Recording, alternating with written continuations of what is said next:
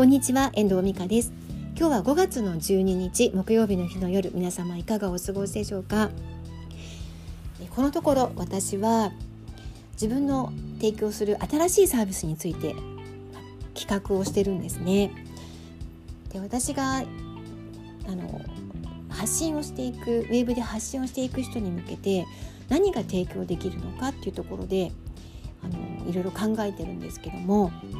ライターとして何が提供できるのかというところに今こう集約して考えてるんですね。で実は自分の中であんまりこの文章についてお伝えしていくとかあとねなんかこの起業家さんに向けて発信の仕方をお伝えしていくのとなんか自分がなんかなんていうのかな。一応両方ともできるので区別がついてなかったんですけどなんかこの間紹介した古賀文武さんの本「取材執筆遂行書く人の教科書」っていうのを読んでてあこれがライターだったんだっていうことがなんか分かったんですよ。あの私がやってることはこれなんだなっていうのが分かったんですね。やっぱりライターの仕事だったんですよ。でこの古賀さんが表現するのがとってもあの、面白くて表現していることがまさしく私が普段からやってることを日常的になんかが書いてあるんですよ。なんか普段から感じてることとか例えば取材の仕方だったりとかあと文章のこの文章を作り上げていく過程で継ぎはぎだらけの文章からもう何のなんか形がもう完璧な形になった文章この違いとかそこに行くまでの過程のこととかっていうのが本当に端的に文章に表現されてるんですね。さすがもうライターの大先輩っていう感じで読んでたんですけどあとは文章の表現の仕方っていうかうんと取材の仕方の中で取材についてはね人人物を取材するインタビューその他にも資料を集めて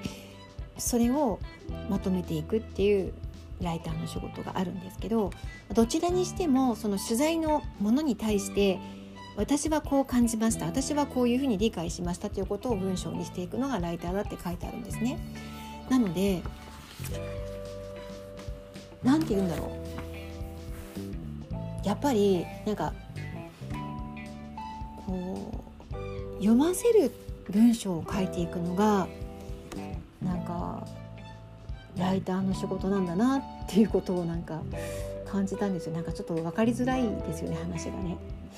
なんかねすごくそのなんかね何て言うんだろうね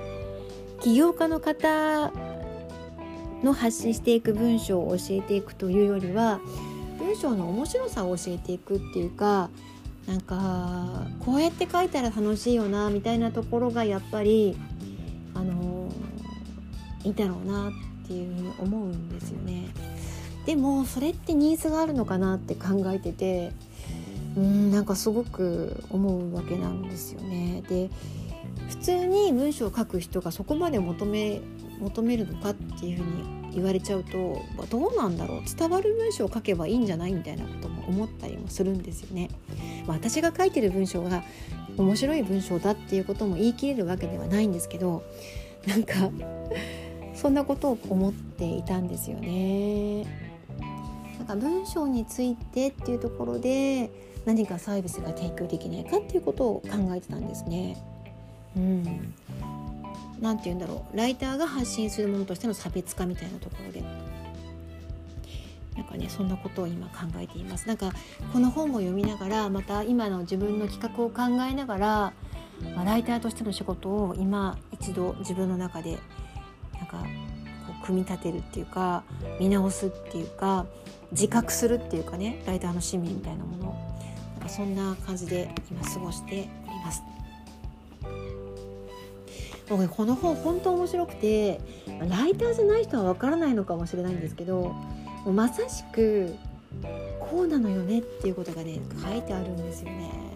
古賀さんすごいなと思ってでこの古賀文武さんっていう人はあの大ベストセラーである「嫌われる勇気」のライターなんですよ。あの確か岸見教授との教授だったと思うんですけど「嫌われる勇気」って。で岸見さんが発信していくことを万人に伝わるように書き書き換えているのがこの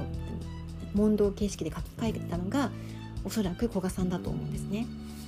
うんいかになんか読ませる文章にするのかっていうところがすごく長けてるしこう言葉にならないものを言葉にしていく達人なんですよね。それがライターの仕事なんだなっていうこともこれを見ながらじていてすごく楽しいです。まあ、今日は、まライターの仕事とかライターってどんな人、まあ、それを通してね自分が提供できるサービスについて今悩んでるというか考えてますよっていうお話をしてみました。いかがでしたでしょうか？伝わったかな？では今日はこの辺りで終わりたいと思います。最後までお聴きいただきましてありがとうございました。また聞いてくださいね。ではまた。